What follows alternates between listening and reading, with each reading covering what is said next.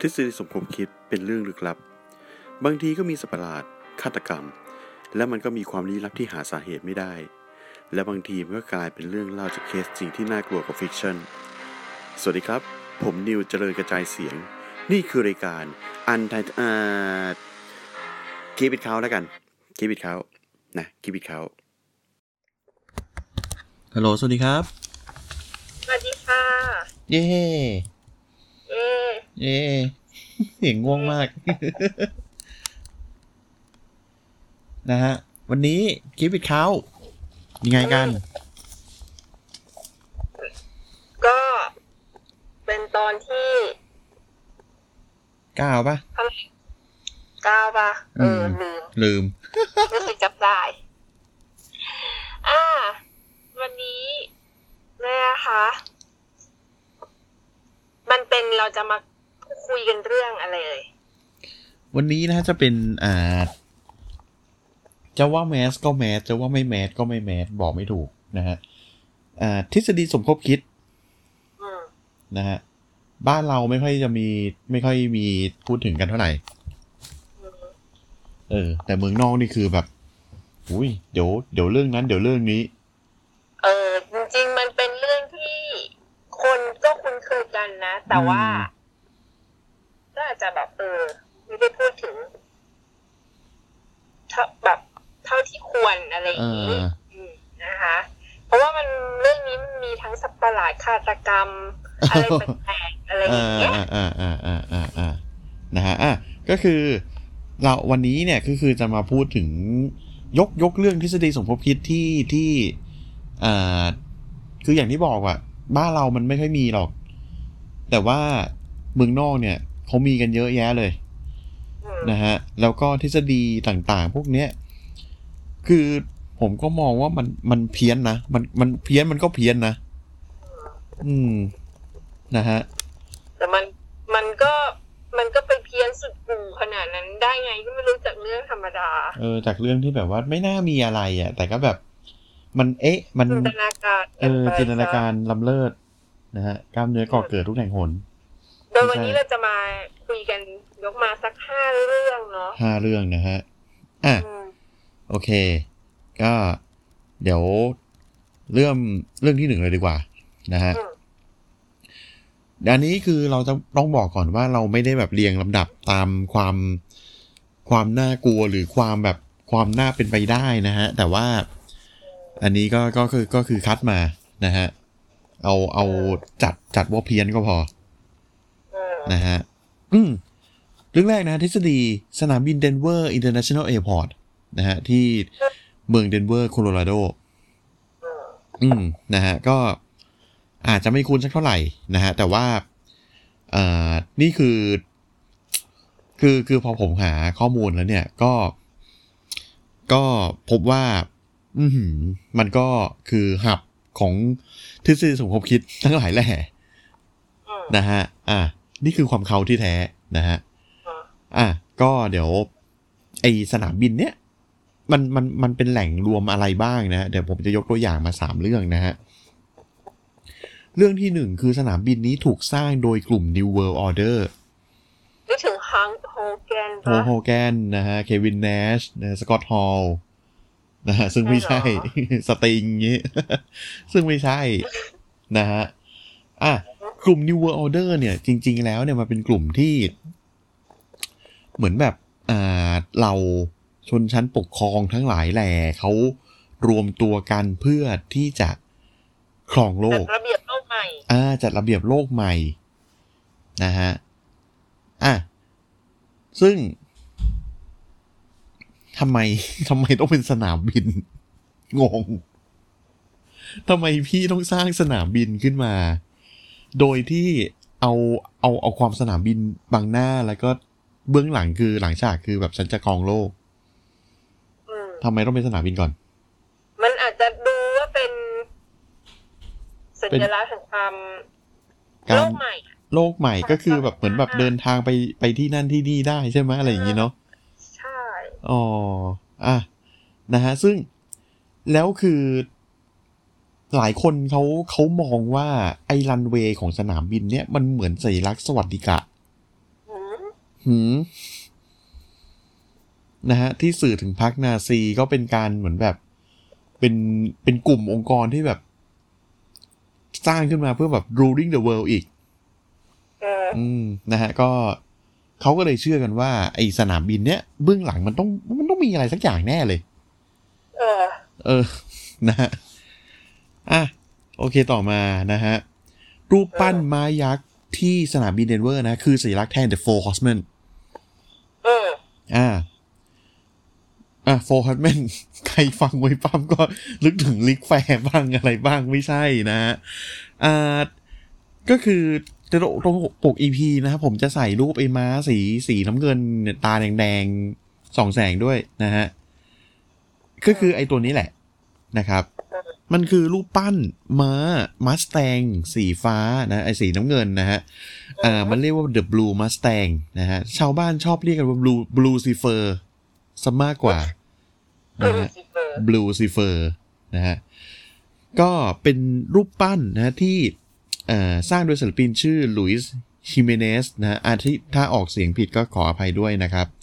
เพื่อเป็นตัวแทนของอเมริกัน Wild Spirit นะฮะ หรือจิตวิญญาณดิบแห่งอเมริกันเนาะมันใช้ม้ามัสแตงเป็นตัวแทนอะนะฮะปรากฏว่าก่อนงานจะเสร็จนะคุณหลุยโดนไอชิ้นส่วนม้าเนี่ยล้มไอทับ ตายเสียชีวิต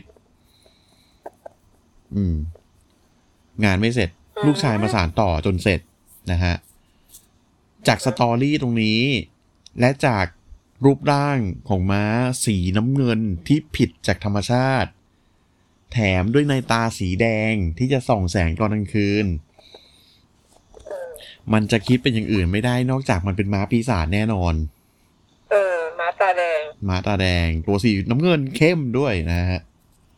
ลูซิเฟอร์อ่า Blucifer นะฮะ ก็เขาก็เชื่อกันไปว่า นักทฤษฎีก็เชื่อกันไปว่านะมันคือตัวแทนของ The Four Horsemen นะฮะสี่อัศวินวันสิ้นโลกตามพระคัมภีร์ไบเบิล อืม นะฮะ อะ อีกอันหนึ่งก็คือ อุโมงค์ใต้ดินสนามบินนะเป็นบังเกอร์ของเอเลี่ยนกับมนุษย์กิ้งก่าอืมอืม นะฮะ คือใต้ดินของสนามบินเนี่ยมีอุโมงค์จริงนะฮะ แต่เขา firm แล้วว่าเป็นอุโมงค์ที่เดินทางไปสู่หน่วยงาน North American Aerospace Defense Command นะฮะ หรือกองบัญชาการป้องกันอากาศยานอเมริกาเหนืออือฮึ นะฮะก็เป็นหน่วยงานในความร่วมมือของสหรัฐอเมริกากับแคนาดาปกป้องน่านฟ้านะครับ แต่ชาวทฤษฎีนะฮะก็ไม่เชื่อนะฮะก็เขาก็คิดกันว่ามันถูกสร้างขึ้น เพื่อเป็นแหล่งหลบภัยของเอเลี่ยน และหรือมนุษย์กิ้งก่านะฮะซึ่งไอทฤษฎีมนุษย์กิ้งก่าเนี่ยอธิบายก่อนว่า นักทฤษฎีเขาเชื่อกันว่ากิ้งก่าเนี่ยมันวิวัฒนาการมาเป็นมนุษย์ แต่ว่ามันอยู่เบื้องหลังโลกนี้อืมอ่าคอยปกครองชนชั้นปกครองอีกทีหนึ่ง คอยปกครองประธานาธิบดีสหรัฐ คอยปกครองคนนั้นคนนี้อะไรเงี้ย อืมครับ ซึ่งทั้งหมดทั้งมวลที่ว่านี้ก็คือไม่มีใครพิสูจน์อะไรได้เลยนะฮะแถมช่วงปี 2018 เนี่ย สนามบินก็เล่นกับเขาด้วยนะฮะ โดยทางโฆษกของสนามบินคุณเอมิลี่วิลเลียมส์เนี่ยได้บอกกับทางเดนเวอร์โพสต์สื่อหลักของเดนเวอร์ว่า ทางสนามบินเขาเล็งเห็นว่าทฤษฎีสมคบคิดพวกนี้ก็เป็นสื่อส่วนหนึ่งของแบรนด์ นะฮะแล้วก็มันก็คงน่าสนุกดีที่จะทำให้เราเอ่อทำให้ทางสนามบินเนี่ย สามารถติดต่อกับผู้โดยสารได้ด้วย ซึ่งการเล่นที่ว่านี่ก็คือทำป้ายโฆษณาที่มีภาพเกี่ยวข้องกับทฤษฎีสมคบคิดที่ว่านะฮะก็มีทั้งมนุษย์กิ้งก่า มีรูปรูปรูปมนุษย์กิ้งก่า รูปเอเลี่ยน รูปลูซิเฟอร์ ปล่อยลำแสงออกจากตาอะไรเงี้ยนะฮะก็สร้างความฮือฮาได้ไม่น้อยเลยนะฮะสุดท้ายผมก็จะสรุปไอ้เรื่องสนามบินนี้ว่า ยังไม่สามารถพิสูจน์ได้ และผมก็รู้สึกว่ามันมันไม่น่าจริงอะ่ะอือฮึอืม นะคุณน้ำว่าไง มันก็ดูมันก็ดูแบบเพี้ยน เพี้ยนเนาะคนก็จินตนาการไปเยอะเนาะใช่บางครั้งมันก็ไม่มีอะไรเพียงแต่ว่า คนก็เอาไปลือกันต่างๆ นานา หรือไม่ก็อาจจะสร้างเรื่อง ไว้สำหรับเหมาะสำหรับพวกเบียวๆอะ เออ ตอนนี้ต้องใช้คำว่าเบียวเนาะเออรวมตอนที่แบบรวมความเบียว มันอาจจะไม่ใช่เบียวก็ได้บางแบบ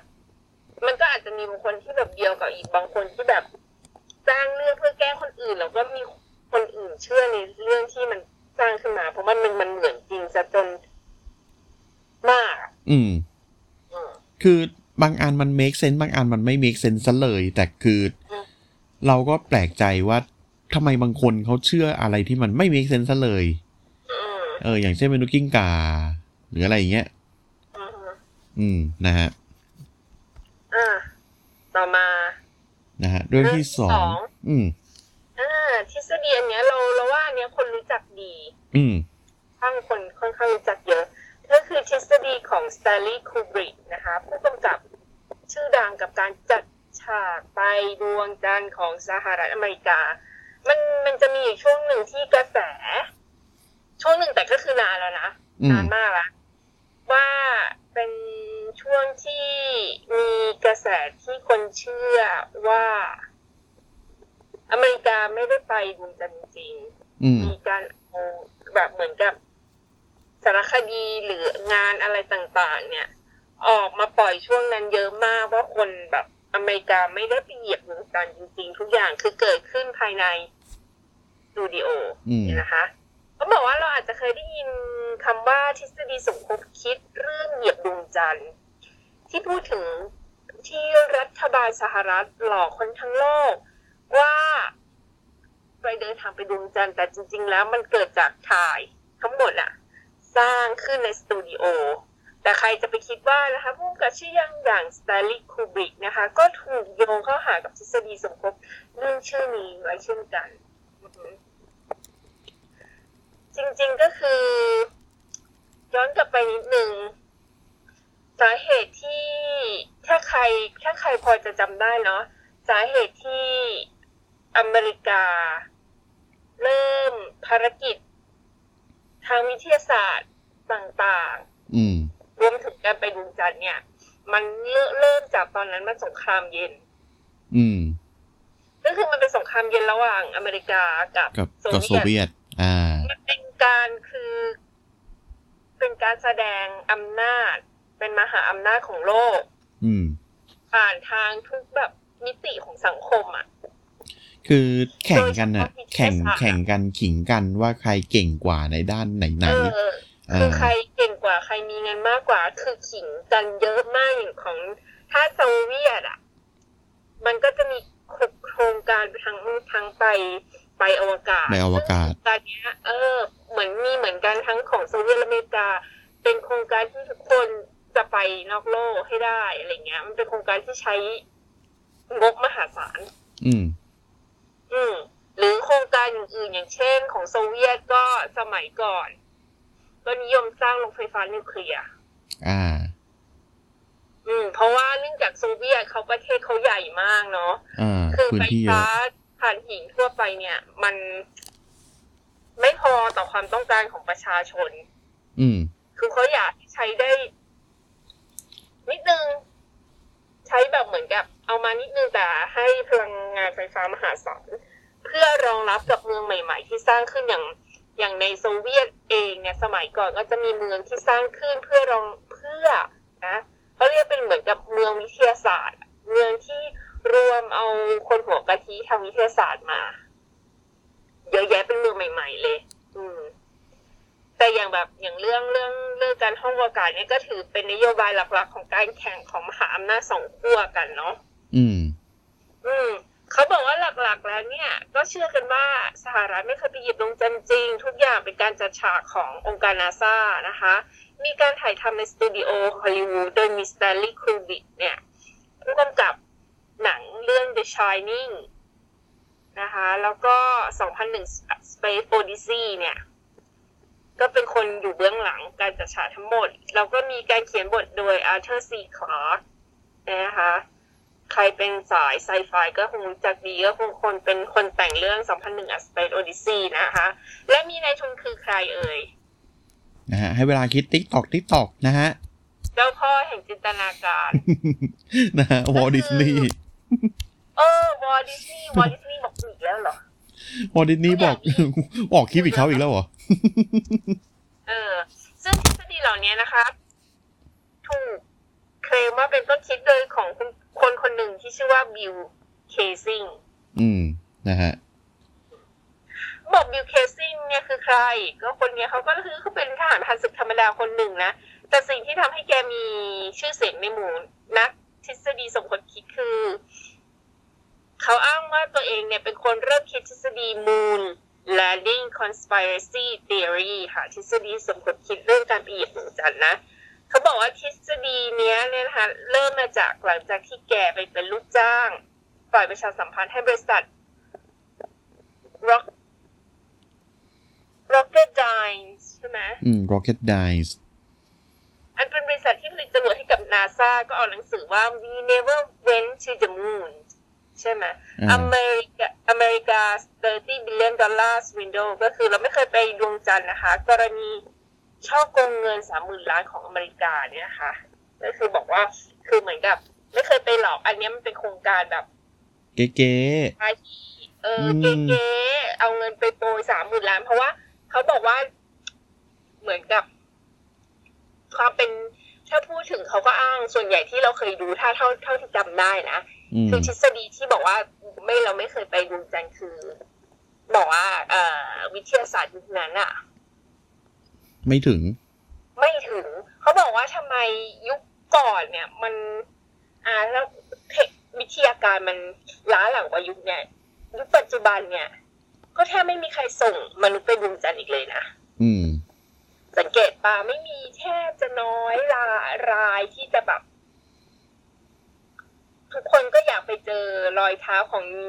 นิวอัมสตรอง Armstrong เออ เพราะตอนนั้นคืออเมริกาก็คือใช้เรื่องประเด็นการเหยียบดวงจันทร์เนี่ย เป็นประเด็นจุดขายของโลกเสรี อืม ของตัวเองซึ่งมัน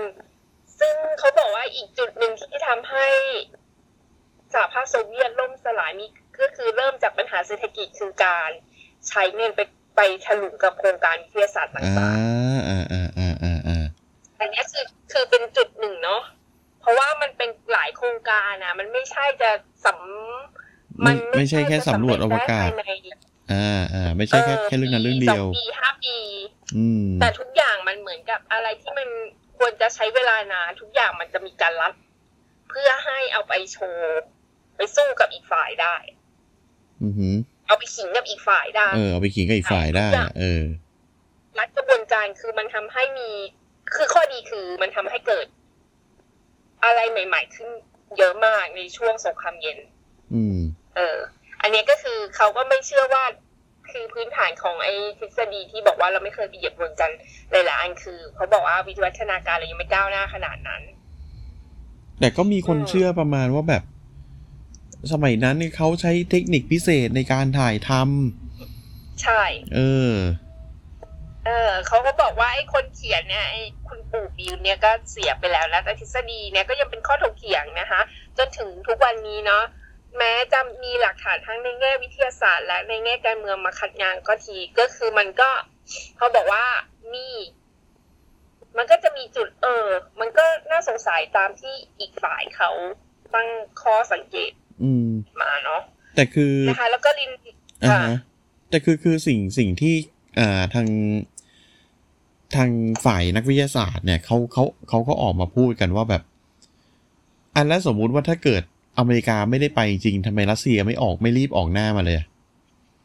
อืมเออ ไม่รีบออกว่าแบบ เอ้ยแล้วไอ้อเมริกาไม่ไม่ได้ไปจริงนี่หว่าอะไรอย่างเงี้ยอืมเออ ก็แสดงว่าสิ่งนี้มันเกิดขึ้นจริงปะอะไรอย่างเงี้ยใช่อะไรอย่างนี้แล้วก็ไม่รู้เหมือนกันเนาะก็ไม่รู้เหมือนกันว่าจะยังไงเออเอออืมแล้วก็อีกคนหนึ่งลินดาเดก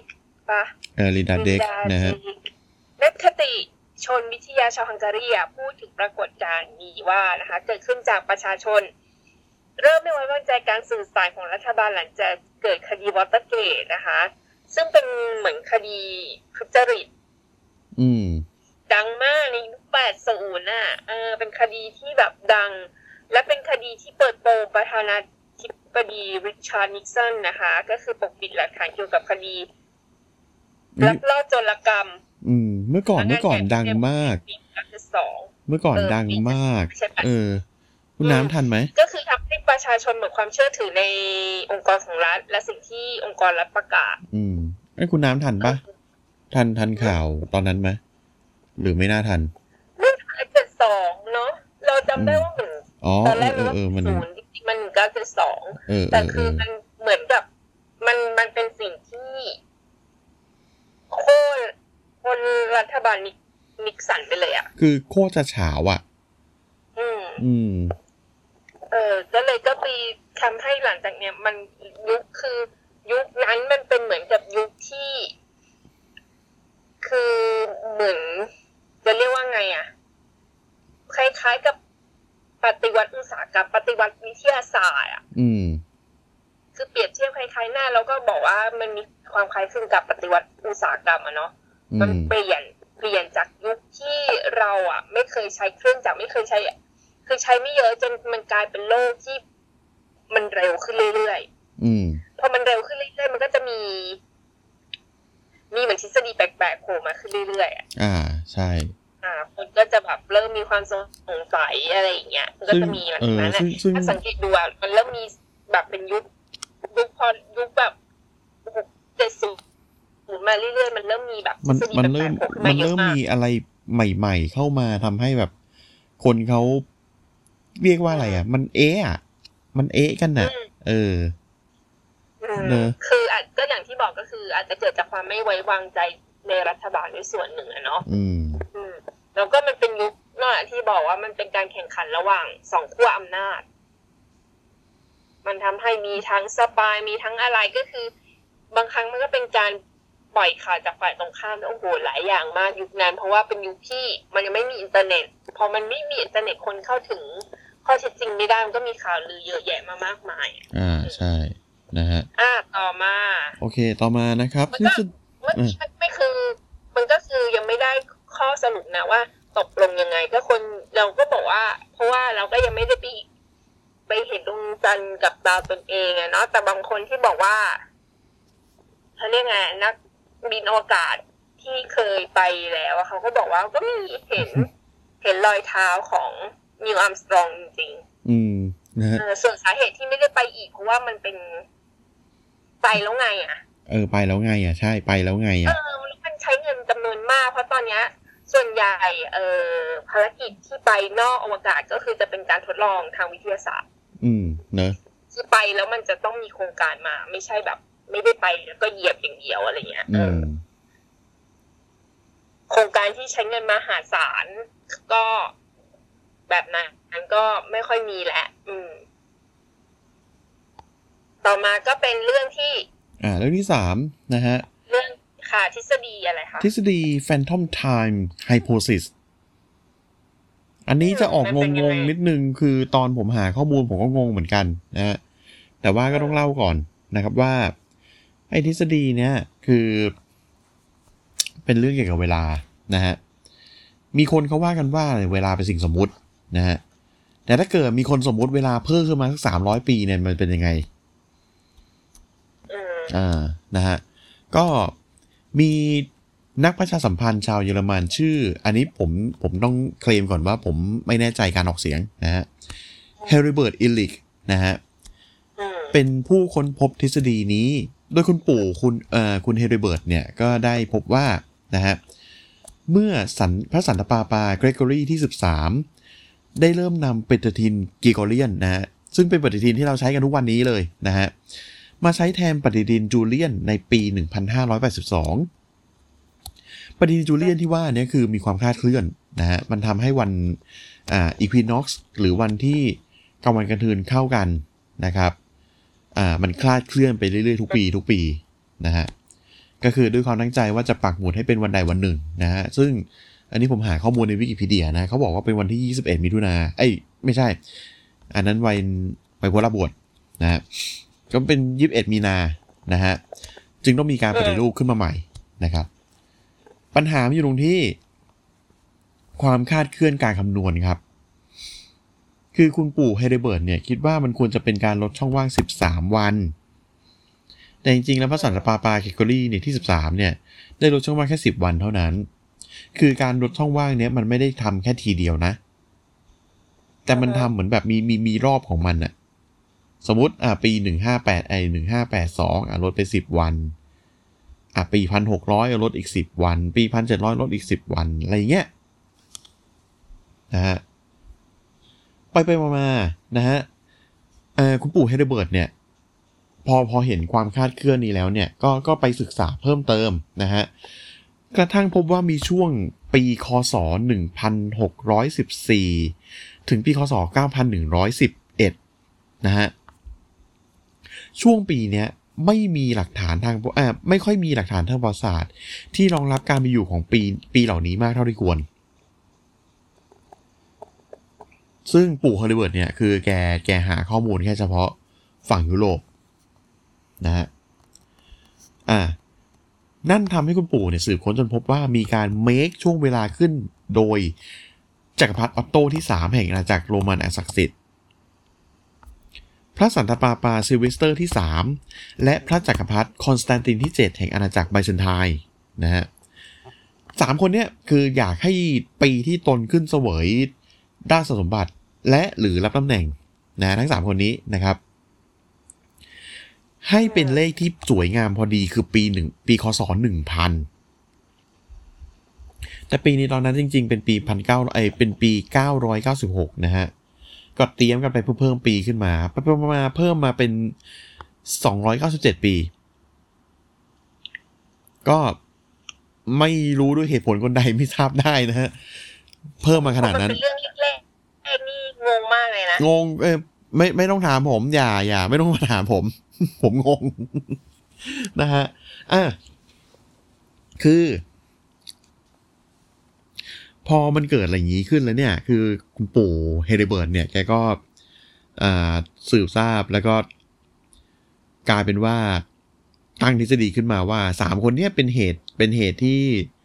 ทำให้เวลาในประวัติศาสตร์เนี่ย เพิ่มขึ้นมาอีก279ปีไอ้ย97ปีอืมนะฮะเอ่อซึ่งปู่เฮเดเบิร์ตเนี่ยตั้งสถิติไว้ว่าช่วงเวลาดังกล่าวถูกแต่งเสริมเรื่องราว เพื่อให้พอเป็นหลักฐานแบบถูกๆนิถัยรวมถึงเรื่องราวของกษัตริย์ชาเลมานนะเรื่องชื่อของฝรั่งเศสด้วย อืมอืมนะฮะซึ่งผมก็ไม่สามารถหาข้อมูลได้จริงๆว่าทำไมปู่แกคิดอย่างนั้นนะฮะแต่เอาเป็นว่าเนี่ยคือนี่คือแนวทิศแนวคิดทฤษฎีของแก แล้วแนวททฤษฎีเนี้ยเนี่ย ก็ถูกตีพิมพ์ขึ้นในปี 1991อือฮึตอนแรกมันได้รับการยอมรับนะ จาก จากองค์กรที่แบบอ่ารับรับรับไอ้ทฤษฎีนี้ของปู่มา แต่พอมันออกไปข้างนอกเนี่ย ไม่มีใครยอมรับทฤษฎีนี้เลย เพราะอะไรอืมเพราะว่าปู่แกหาแต่ฝั่งไปตะวันตก ฝั่งตะวันออกเนี่ย อุ้ยหลักฐานเพียบเลย ผมลองไปหามาแบบคร่าวๆนะฮะ ปี 614 เนี่ย คศ 614 เนี่ย ถ้าเป็นประวัติศาสตร์จีนมันจะคือปีเกิดของซียินกุ้ย เป็นบุคคลที่มีตัวตนจริงในพงศาวดารจีนอือฮึอ่า แล้วก็ในปีเดียวกันนะฮะ มันคือว่าปีเกิดของฟูจิวาระโนะคาตามาริ เป็นต้นสกุลฟูจิวาระ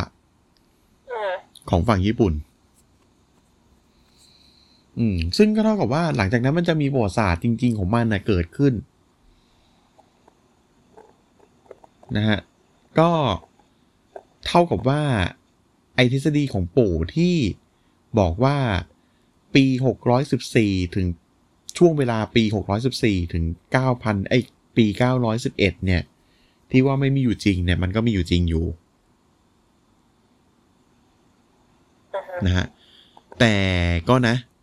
คนบางส่วนก็ยังคงเชื่อในทฤษฎีนี้อยู่จนปัจจุบันอืมครับ อืม แล้วมันดูงงๆเพราะมันมีตัวเลขอะใช่คือ เอาแค่ผมหากรอนหาข้อมูลก็คือ อะไรวะเนี่ยเอออืมนะอย่า อย่า อย่าถือสาเด็กศิลป์เลยนะผมไม่ได้จริงเออๆเออ ประมาณนี้แต่ประมาณนี้นะฮะอะเรื่องที่สี่นะฮะต่อมาเป็นเรื่องทฤษฎี มันอ่านว่า Ong's Head อืมเออ O N G นะจะบอกอ๋องมันก็ดูแบบดูดูจีนไปภาษาจีนไปหน่อย เออเขาเป็นบอกทฤษฎีเมืองร้างในนิวเจอร์ซีย์ที่ถูกใช้เอาไปทำเป็นเดินทางข้ามมิติฮะ อืมนี่เป็นเรื่องเล่าแบบสมัยเด็กๆหรือเปล่าเนี่ยเหมือนดูแบบ คือมีความใกล้เคียงที่เล่ามาเรื่อยๆนี่เป็นคดีเหมือนแบบเป็นคดีที่เกิดใน The X Files อืมนะดึงดึงดึงดึงดึงดึงดึงมีใน Disney Plus นะครับ I want to believe เขาบอกว่าก็คือ Ong's Hat ก็คืออะไรวะทฤษฎีหมวกของอองนะคะ นะคะ เป็นจริง ๆ มันเป็นเมืองร้างนะคะ อยู่ในเบอร์ลิงตันเคาน์ตี้รัฐนิวเจอร์ซีย์สหรัฐอเมริกาเนาะจริงเขาบอกว่าจริง ๆ ชื่อจริง ๆ ของมันควรจะเป็นอองอองฮัทฮัทที่แปลว่ากระท่อมอะค่ะ อืมเป็นกระท่อมของคนชื่ออองส์นะคะโดยนามสกุลเนี้ยไม่ใช่มาจากตอนแรกเรานึกว่าเป็นของคนจีน เออ จริง ๆ ไม่ใช่ เขาบอกคำว่าอองส์เนี่ยเป็นเป็นนามสกุลของคนที่ มาตั้งถิ่นฐานรกรากอยู่ที่นิวเจอร์ซีย์ตั้งแต่ยุคแรก ๆ เลยใช้กันทั่วโดยนามสกุลเนี้ย สืบไปสืบมาเนี่ยนะ ก็คือมีต้นกำเนิดจากประเทศอังกฤษเออต้นกำเนิดจากประเทศอังกฤษ ย้อนไปได้ถึงเหมือนศตวรรษที่สิบสามนู่นเลยอะอืมที่มีบันทึกคนใช้นามสกุลเนี้ยอืมแล้วเขาก็บอกว่ามันมีเรื่องเรื่องที่มาเนี่ยก็เล่าว่า เป็นชาวเมืองคนหนึ่งที่เป็นแบบ ที่เป็นที่จำเป็นที่จดจำเป็นในงานเต้นรำท้องถิ่นเนี่ยจะมีนิสัยชอบจีบผู้หญิง เออ แล้วมาพร้อมกับเสื้อผ้าเต็มยศแล้วก็หมวกผ้าไหมชายคนนี้เขาเล่ากันว่าน่าจะชื่อแจ็คขอบองส์เนี่ยนะคะแล้วมันปรากฏว่าก็มีคู่รักที่อิจฉาเขาเนี่ย ก็เหยียบหมวกของจ้าขอบหมวกหมวกผ้าไหมของจ้าขอบพังจ้าขอบก็เลยสับสนไม่รู้จะทำไงดี เลยโยนหมวกคงพังเนี่ย ด้วยความแบบงงๆอะโยนขึ้นไปบนต้นไม้แล้วไปติดอยู่ตรงกิ่งที่สูงๆของต้นสนแล้วก็ติดอยู่อย่างนั้นน่ะเอาลงมาไม่ได้ จนกลายเป็นแลนด์มาร์คของหมู่บ้านเล็กๆแห่งนี้ไป บอกมาไปหมู่บ้านไหนก็หมู่บ้านที่มีหมวกของไอ้อองไง อืม เออ แล้วก็จริง แล้วก็จริง ๆ เรื่องเนี้ยมันมีเรื่องเล่าในหลายเรื่องหลายเวอร์ชั่นมากอะค่ะ แต่ส่วนใหญ่ก็จะลงท้าย ลงท้ายด้วยการโยนหมวกขึ้นไปนะคะ หรืออีกเวอร์ชันหนึ่งก็บอกว่าอองส์เนี่ยเป็นคนดูแลโรงแรมเล็กๆ ชอบวาดหมวกผ้าไหมเนี่ยบนป้ายโรงแรมสัญลักษณ์ต่าง ๆ เนี่ยอะหรือไม่ก็บอกว่าเขาเป็นคนเวลาที่โกรธผู้หญิงทะเลาะกับผู้หญิงเนี่ยจะชอบแบบโยนหมวกขึ้นฟ้า เออเลยเป็นที่มาของอองแชทอะไรวะเนี่ยเออก็งงนะงที่งมันงงเป็นเอเรื่องอเออ แต่จริง ๆ เดี๋ยวขอ เล่าย้อนไปนิดนึงทำไมถึงเกิดตำนานอันนี้ เขาบอกว่า ไอ้แม้แต่ที่มาของของของของเอชคำที่แห่งเนี้ย มันก็ยังดูลึกลับเนาะเขาบอกว่าส่วนเรื่องของเมืองเนี่ยอองแชทเนี่ย มันเริ่มจากเป็นหมู่บ้านก่อน โดยปรากฏครั้งแรกในแผนที่ตั้งค่ายของชาวเฮสเซียน ในปี 1778อืมอืม แล้วก็เริ่มมีรายละเอียดในหนังสือ Forgot- Forgotten Town of Southern New Jersey ของ Henry Charlton Beck อะเขาก็บอกว่าองแชทเนี่ย เป็นหมู่บ้านที่มีอยู่จริง ในปี 1836 แต่ว่าแล้วก็จากหมู่บ้านเล็กๆ ก็ค่อยๆ กลายเป็นเมืองขนาดย่อมๆเนี่ยนะคะกลายแล้วก็กลายเป็นศูนย์กลางของชุมชนในย่านนั้น เนื่องจากมีแอลกอฮอล์ขาย มีชื่อเพราะว่ามีแอลกอฮอล์ขาย แล้วก็มีการชกมวยอาชีพด้วยนะคะ ในช่วงแล้วก็บอกว่ามีในช่วงต้นศตวรรษที่ 20 เนี่ยก็มีสามีภรรยาชาวโปโปแลนด์ตระกูลชินิสกี้ย้ายเข้ามาอยู่ แต่แต่ตอนนั้นเนี่ยมันก็มีจากกลายเป็นเมืองขนาดย่อมเนี่ย มันก็เลยกลายมันเหลือชาวบ้านอยู่กันแค่เจ็ดคน แล้วหลังจากนั้นไม่นานสามีภรรยาคู่นี้ก็หายไป เขาบอกว่าแล้วก็ พอหลัง จากหายไปเสร็จ ก็มีพรานนายพรานเนี่ยพรานป่าเนี่ย มาเจอโครงกระดูกผู้หญิงอยู่แถวนั้น ซึ่งตำรวจสงสัยว่าน่าจะเป็นของคุณนายชินชินิสกี้นะเขาก็พยายามสืบไปหาตัวสามีว่าไปอยู่ไหน สืบไปถึงนิวยอร์กเลยอะอืมแต่ก็ไม่เจอคือสืบอะไรไม่ได้แล้วก็กลายเป็น cold case ว่าไม่ไม่รู้ว่าผู้หญิงคนนี้เป็นใครแค่แบบตั้งข้อสันนิษฐานไว้ เออ ไม่รู้เกิดอะไรกับเธอ อืม แล้วก็บอกว่าตัวปี1936 ไอ Ong's Hat เนี่ยก็ยังอยู่บนแผนที่ แต่ส่วนใหญ่ก็คือไม่แทบไม่มีคนอยู่แล้วเป็นที่กว้างรกร้างว่างเปล่าเออว่างเปล่า มีแต่สิ่งก่อสร้างที่เคยบอกว่าเคยมีคนอยู่ในละแวกเนี้ย แต่ก็ยังมีอุตส่าห์มีชาวไร่ที่ย้ายมาจากชิคาโกมาอยู่หนึ่งคนนะคะ จนหนังสือ Forgotten Town เนี่ยที่ทำมีเวอร์ชั่น เวอร์ชันใหม่อีกเหมือนกับแก้แบบอัปเดตข้อมูลเรื่อยๆนะปี1961เนี่ยเขาก็บอกว่า ไอ้ชาวไร่คนนั้นก็ไม่อยู่แถวนั้นแล้วเนี่ยนะ เออ แล้วตำนานแห่งหมู่บ้านเนี้ยก็เริ่มปรากฏขึ้น เริ่มมีไอ้ Ong's Hat ที่แบบโยนหม่งโยนหมวกเนี่ย ปรากฏขึ้นในปี เริ่มปรากฏขึ้นมาหลังจากในยุค60อืมเออ แล้วก็พอปี1968ค่ะหนังสือพิมพ์นิวยอร์กไทมส์ได้ลงจดหมาย ที่อ้างว่า เป็นแบบเหมือนสืบเชื้อสายตระกูลอองส์เนี่ยเล่าว่าต้นศตวรรษที่ 17 บรรพบุรุษของเขาอาศัยอยู่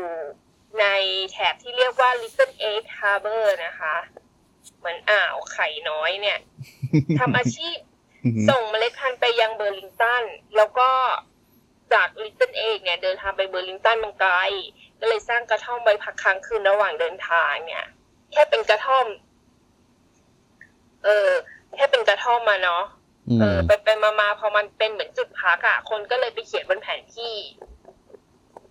เออ แล้วมันก็เลยกลายเป็นอองชัดปะไออองชัด แล้วก็เพี้ยนเสียงจะกลายเป็นอองแฮกไป อืม เออ มันก็มีที่มาประมาณเนี้ย โดยย่อๆมันก็ไม่แน่ใจตกลงตัวเมืองมีจริงหรือเปล่าแต่คือเหมือนกับเขาสรุปว่ามันเคยเป็นเหมือนที่ข้อมูลทางหนึ่งก็บอกว่าเป็นแค่กระท่อมพักระหว่างทาง อีกข้อมูลหนึ่งก็คือ เคยมีชาวบ้านอยู่จริง เหมือนกับค่อยๆ ขยายเรื่อยๆ แล้วพอคนเยอะขึ้นแล้วอยู่ดีๆ มันก็คนก็หายไปอะไรอย่างเงี้ย หายไปคือแบบไปอยู่ตรงอื่นเจริญกว่า อืมเขาบอกว่า อะ กลับมาเรื่องว่าทำไมมันกลายเป็นไอ้เมืองล้างไม่ล้างเนี่ยกลายเป็นทฤษฎีสมคบคิดเนี่ยเขาบอกว่าเชื่อว่าที่นี่เป็นที่ทดลองเดินทางข้ามมิติเวลาข้ามมิติเวลา อืม นี่มัน Stargate หรือเปล่าอ่า Stargate ด้วย X ไฟด้วยเป็นไงล่ะเออเก้าศูนย์เอ๋อ Stargate นี่ถ้าใครไม่ทันก็คือมันเป็นการทดลองเหมือนกัน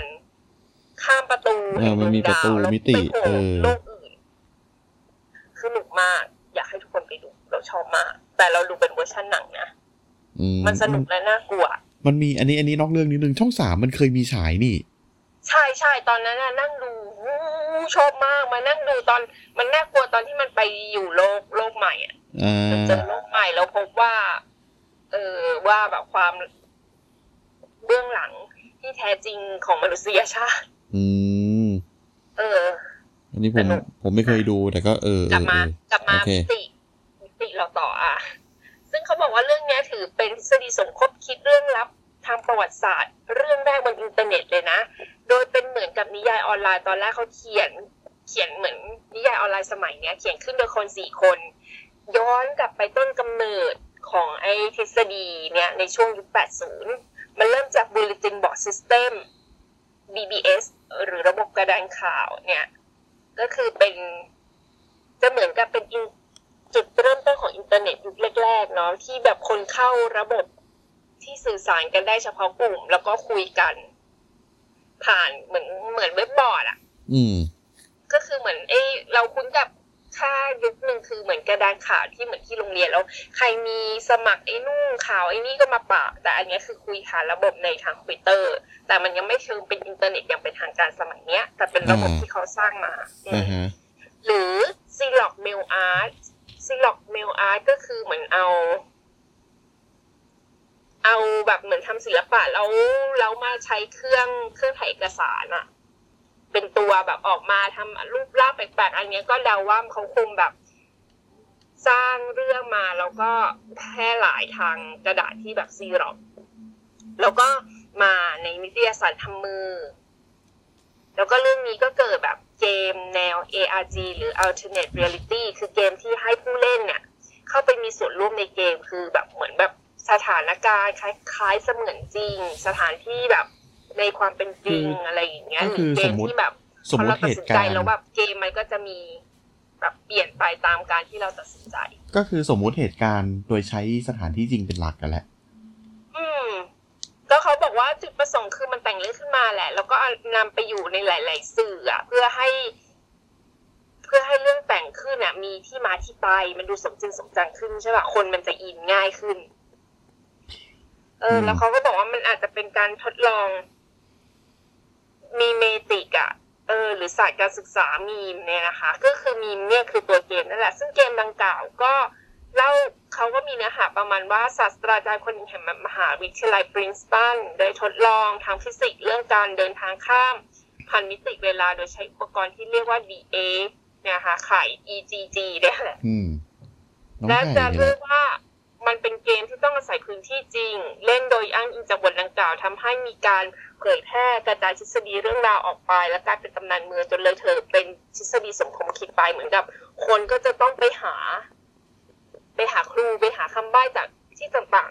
อืๆมคือจริง ๆ แล้วเรื่องเนี้ยถ้าให้เล่าอะ สามารถเล่ายาวมาก คือไปอืมอ่านเจอถึงกระทั่งแบบ มันต้องมีแบบไปด้อมด้อมมองมองๆบ้านคนอื่นอะจนเขาต้องแจ้งตำรวจ ว่าเพราะว่ามันมีคนไปแต่งเรื่องว่าบ้านของคนเนี้ย ซึ่งตัวเขาก็ตัวตัวไอ้คนที่โดนด้อมด้อมมองมองๆเนี่ยมันเป็นคนทำเกมแนว ARG อะคือคนไปแต่งไปแต่งมาบอกว่าอีบ้านหลังเนี้ยแหละเกี่ยวข้องกับ ไอ้การทดลองเนี้ยอืเอมอก็มีสถานที่บอกว่าไอ้แบบ ไอ้เขาที่เมืองอองแชทไอ้ที่อองแชทเนี่ยมันจะมีเซตเหมือนซากบ้านอะไรอยู่อะ คนก็บอกอันเนี้ยภาพ ลงไปเจอทางเข้ามันจะเป็นทางเข้าไปยังห้องทดลองลึกลับ หรือว่าจะต้องไปเข้าโอ้โหแบบเป็นตุเป็นตาอ่าอ่าเออ ซึ่งมันก็เขาก็เชื่อว่าแบบบางคนก็ ก็เป็นเกมบางคนมองว่าเป็นเกม แต่อินกับเกม บางคนก็อิน แต่ไม่ได้อินกับความที่มันเป็นเกมแต่อินกับว่ามันน่าจะเป็นเรื่องจริงอ่าอืมอินกับความเบียวนี้ เออไปก็สรุปแล้วก็คือ มันก็เป็นความเดียวแต่มันก็มีคนที่ได้รับความเดือดร้อนจากความเดียวเนี่ยอืมนะฮะต่อมาอะอันนี้อีกทฤษฎีหนึ่งนะครับ ก็ทฤษฎีสุดท้ายแล้วนะฮะทฤษฎี ค่อนข้างแมสเลย แมสมากๆเลยแหละแอนยิ่งกว่าสไตล์คูบิกอีกอะ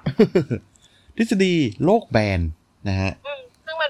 การนำไปสู่ทฤษฎีเพี้ยนๆต่าง ๆ อีกมากมายด้วยนะครับอะคือหลากหลายทฤษฎีนะครับ เราอาจจะเคยได้ยินนะครับ แล้วพอได้ยินแล้วเราก็ต้องพูดว่าไอ้ชายวางถุงวางถุงก้าวลงก่อนนะครับอืมในความเห็นส่วนตัวของผมขอยกให้ทฤษฎีโลกแบนนั้นอยู่เหนือล้ำทฤษฎีสมคบคิดทั้งปวงอืมเพราะมันเป็นทฤษฎีที่หักล้างความเป็นจริงทางวิทยาศาสตร์แทบทั้งหมด อืมอืม ผู้ที่เชื่อว่าโลกแบนน่าจะเชื่อว่าโลกเรามีลักษณะเป็นจานวงกลม มีโดมแก้วครอบอยู่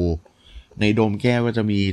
ดวงอาทิตย์กับดวงจันทร์นะฮะดวงเล็กๆสองดวงเนี่ย หมุนเวียนหมุนวนกันอยู่ข้างบน อีกทั้งตรงขอบโลกนะฮะตรงขอบโลกเนี่ยจะมีพื้นที่ที่เป็นกำแพงน้ำแข็งควบคุมโดยนาซาล้อมอยู่ตรงจานนะฮะนึกภาพจานเนาะนึกภาพจานข้าวเราอะนะฮะ เหมือนแบบไอไอจานข้าวนี่คือโลกเรานะแล้วเรามีฝาชีที่ครอบชอบครอบไอจานข้าวนี่พอดีเลย ไอตรงขอบจานเนี่ย มันจะมีน้ำแข็งเกาะอยู่ เป็นกำแพงน้ำแข็ง ใครนึกไม่ออกก็ใครที่ดูเกมวัฟโทนก็น่าจะนึกออกนะฮะไอไอกำแพงน้ำแข็งทางเหนือนะอ่า ซึ่งเขาบอกว่ากำแพงพวกนี้ควบคุมโดยนาซา อืมอืมนะฮะ อันนี้ก็คือ อันนี้คือฟังฟังแล้วแบบ ฟังแล้วปวดหัวละนะฮะ แต่ว่ามันเลยเถิดไปจนถึงแบบว่า บางคนเขาเชื่อว่าประเทศออสเตรเลียนี้ไม่มีอยู่จริงนะอืมเออ ประเทศออสเตรเลียนี่ไม่มีอยู่จริงนะ เป็นพื้นที่สมมุติที่รัฐบาลสหรัฐ กับรัฐไอ้รัฐไม่ใช่รัฐบาลสหรัฐรัฐบาลอังกฤษเขาสร้างขึ้นมาอืมอืม คือมันมียุคหนึ่งที่อังกฤษเนี่ย เดินทางไปค้นพบเกาะออสเตรเลียเนาะกัปตันเจมส์คุกไปเจออ่าเกาะทัสเมเนียนก่อนอะไรอย่างนี้นะอืมแล้วก็พาพาทาสพานักโทษนะฮะไปขึ้นเกาะนะครับ เพื่อเหมือนเป็นแรก ๆ ก็ ด้วย purpose ว่าเป็นการลงโทษนั่นแหละนะฮะทีนี้เนี่ย ชาวโลกแบนเขาไม่เชื่ออย่างนั้นอืมเขาเชื่อว่ารัฐบาลอังกฤษเนี่ยคือสังหารนักโทษพวกนี้ และเอาออสเตรเลียเนี่ยมาอ้าง เอาเกาะออสเตรเลียเนี่ยมาอ้างนะฮะซึ่งไอการสังหารหมู่นักโทษนี้อืมเออทำยังไง ก็ขนไปที่น้ำเกาะไอ้ภูเขาไอ้กำแพงน้ำแข็งที่ขอบโลกไงล่ะ เออ อย่างนี้เลยอืมนะฮะ ซึ่งคือความเชื่อโลกแบนนี่มีมานานมากแล้วนะฮะ แล้วปัจจุบันก็ยังมีคนเชื่ออยู่แล้วไม่ใช่จำนวนน้อยด้วยจำนวนมาก มากด้วยนะมากมากนะฮะ คือ อ่า ก็ผมจะไม่พูดถึง ยุคเก่าแล้วกันผมจะพูดถึงยุคปัจจุบันนะฮะ ตัวพ่อของวงการนี้ยุคปัจจุบันเนี่ยนะคือคุณมาร์คซาร์เจนนะฮะ เป็นเหมือนเซเลบของชาวโลกแบนที่กรี๊ดถ้าจะคือถ้าเจอนี่คือกรี๊ดแตกแน่นอนนะฮะ ซึ่งไอเดียดังกล่าวที่ผมพูดเมื่อกี้นะฮะ เป็นไอเดียจากคุณมาร์คซาร์เจนอืมเอ่อแกเป็นคนที่เอ่อเผยแพร่ ไอเดียนี้นะฮะลงใน YouTube ของตัวเอง โดยเป็นซีรีส์วิดีโอที่ชื่อว่า Flat Earth Cruise นะฮะอืมซึ่งเป็นซีรีส์วิดีโอที่กล่าวถึงทฤษฎีโลกแบนในทฤษฎีที่เกี่ยวเกี่ยวข้องรวมไปถึงการเปิดโปงว่ารัฐบาลสหรัฐโกหกประชาชนด้วยเรื่องโครงการอวกาศต่างๆ อย่างไรบ้างอืมเนาะเพราะเพราะมันจะออกอวกาศได้ยังไงในเมื่อมันมีโดมครอบอยู่อะใช่ไหม อืม อะ ซีรีส์วิดีโอดังกล่าวนะ มีผู้ชมถึง 2 ล้านวิวนะครับ และนับว่าเป็นการยกระดับให้สมาคมโลกแบนขึ้นไปอีกขั้นหนึ่งนะครับ นั่นทำให้มาร์คเซอร์เจนมีชื่อเสียงขึ้นมา และได้ทำหน้าที่เป็นโฆษกและนักพูดตามงานประชุมโลกแบนทั่วสหรัฐ ซึ่งตามาร์คคนนี้นะฮะก็คือยังทำหน้าที่นี้อยู่จนถึงทุกวันนี้นะครับออันนี้ ก็คือนอกเรื่องนิดนึงนะฮะแต่ยังอยู่ในเรื่องนี้แหละนะฮะนี่ปี 2017 นะครับ 2017 นะฮะอ่าอีลอน มัสก์นะฮะเคยทวิตถาม Flat Earth Flat Earth Society นะครับ ในทวิต เรื่องดาวอังคารว่าทำไมดาวอังคารถึงกลมนะฮะอ่าซึ่ง Account Flat Earth Society ก็ทวิตตอบกลับมาว่าอ่าสวัสดีอีลอน นะฮะ ขอบคุณสำหรับคำถามนะ ก็ ดาวอังคารน่ะ ไม่เหมือนโลกหรอก เพราะว่าเขาค้นพบมาแล้วว่าเป็นทรงกลม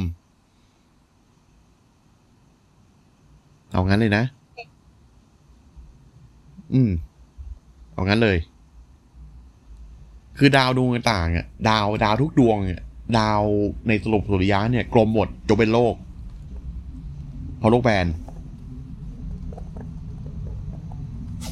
นะฮะ อืม ซึ่งถ้าหาก อยากจะทราบเรื่องนี้เพิ่มเติมนะครับ มีสารคดีนะครับ เรื่องโลกแบนของ Netflix ที่มีตามาร์คเซอร์เจนเนี่ยเป็นตัวละครหลักนะฮะ ชื่อเรื่องว่า Behind the Curve นะครับ ตอนนี้ยังมีอยู่นะ ในใน Netflix ผมเพิ่งหาเมื่อกี้เลยนะฮะ ก็เป็นทฤษฎีอ่าเป็นเป็นสารคดีที่พูดถึงทั้งในแง่อ่าชาวโลกแบน แล้วก็จับนักวิทยาศาสตร์มามามา คัดง้างเอาเอาเอาเอาเอาข้อมูลมาคัดง้างกันนะแต่ถ่ายกันคนละที่นะ ไม่ได้แบบมาเผชิญหน้ากันตรงๆนะอืมนะฮะสนุกดีผมดูแล้ว แบบ โอ้โห โอ้โหเลยอะ่ะพูดจริง นะฮะ ไปดูกันนะครับ อยู่ใน Netflix นะฮะ Behind the Curve อืม อะ ประมาณนี้และ อันนี้อันนี้พูดก่อนคือตอนเริ่มเรื่องมาเนี่ยตามาไอคนคนที่เขาทำสารคดีเนี่ยเขาถามตามาร์กเลยว่าบอกว่าทำไมถึงชื่อว่าโลกแมนเออตามาร์กก็บอกว่าเนี่ย คุณเนี่ยนักวิทยาศาสตร์เขาชอบเอาตัวเลขมาโยนใส่พวกเราเนี่ยเนี่ยหลักฐานมันเห็นอยู่ตามตาผมเลยเนี่ยนู่นพวกคุณเห็นตรงนู้นไหมคุณเห็นคุณเห็นตึกที่อยู่ไกลลิฟต์ขอบทะเลนั่นไหมถ้าโลกกลมจริงอะ เราจะไม่เห็นในตึกนั้นหรอก มันต้องโค้งสิอืมอืม อืม แต่เขาก็แบบมีมีหลายคนบอกว่าคนที่เชื่อในทฤษฎีโลกแบนหลายคน ก็จะเป็นพวก anti vaxxer ด้วยเออเออเออเออเออเอออันนี้เคยได้ไอ้อันนี้เคยได้ยินมา อันนี้เคยได้ยินมาว่า อ่า คือลากเข้ามวยป้ามนิดนึง มันมีนักมวยป้ามคนหนึ่งที่ชื่อว่าเอเจสไตล์เนี่ยเขา เขาเหมือนแบบเขามีข่าวซุบซิบกันว่าแกเนี่ยเชื่อว่าโลกแบนอืมอืมอันนี้ผมก็ไม่รู้นะอืมเออ และหลายคนหลายคนที่รู้จักก็คือเป็นพวกแบบ anti-vaxxer เป็นคนที่กระทั่งไม่เชื่อว่าโควิด nineteen มีจริง ได้เหรอ เออ เป็นคนที่เชื่อว่า รัฐบาลเนี่ยเป็นคนมาออกกฎมาเพื่อแบบควบคุมประชาชนโดยการบังคับให้ใส่หน้ากาก การใส่ไม่ใส่หน้ากากเนี่ยก็เป็นสิทธิ์ของฉัน การฉีดวัคซีนไม่ฉีดวัคซีนก็เป็นสิทธิ์ของฉันอะไรอย่างเงี้ อืมนะครับ ประมาณนี้ จริง ๆ มันมีหลาย strategy น่าพูดถึง แต่ว่าอันนี้เอาแค่นี้ก่อนดีกว่านะฮะ อะโอเคอืมวันนี้นะครับ อาจจะมึนๆงงๆนะฮะอาจจะอ่องๆไว้นิดหนึ่งนะฮะอันนี้ก็ขออภัยด้วยแต่ว่าวีคหน้านะครับ เรากลับมาเจอกันอีกรอบนึงนะครับ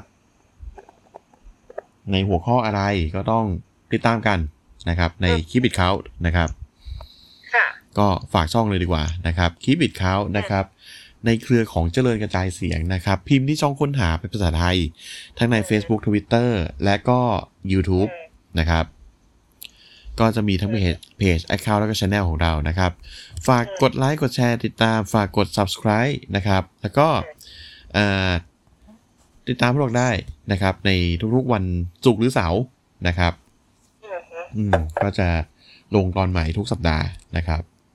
อืมโอเควันนี้ไปกันก่อนนะครับ ก็อ่าติดตามกันได้อาทิตย์หน้า วันนี้สวัสดีครับ สวัสดีค่ะ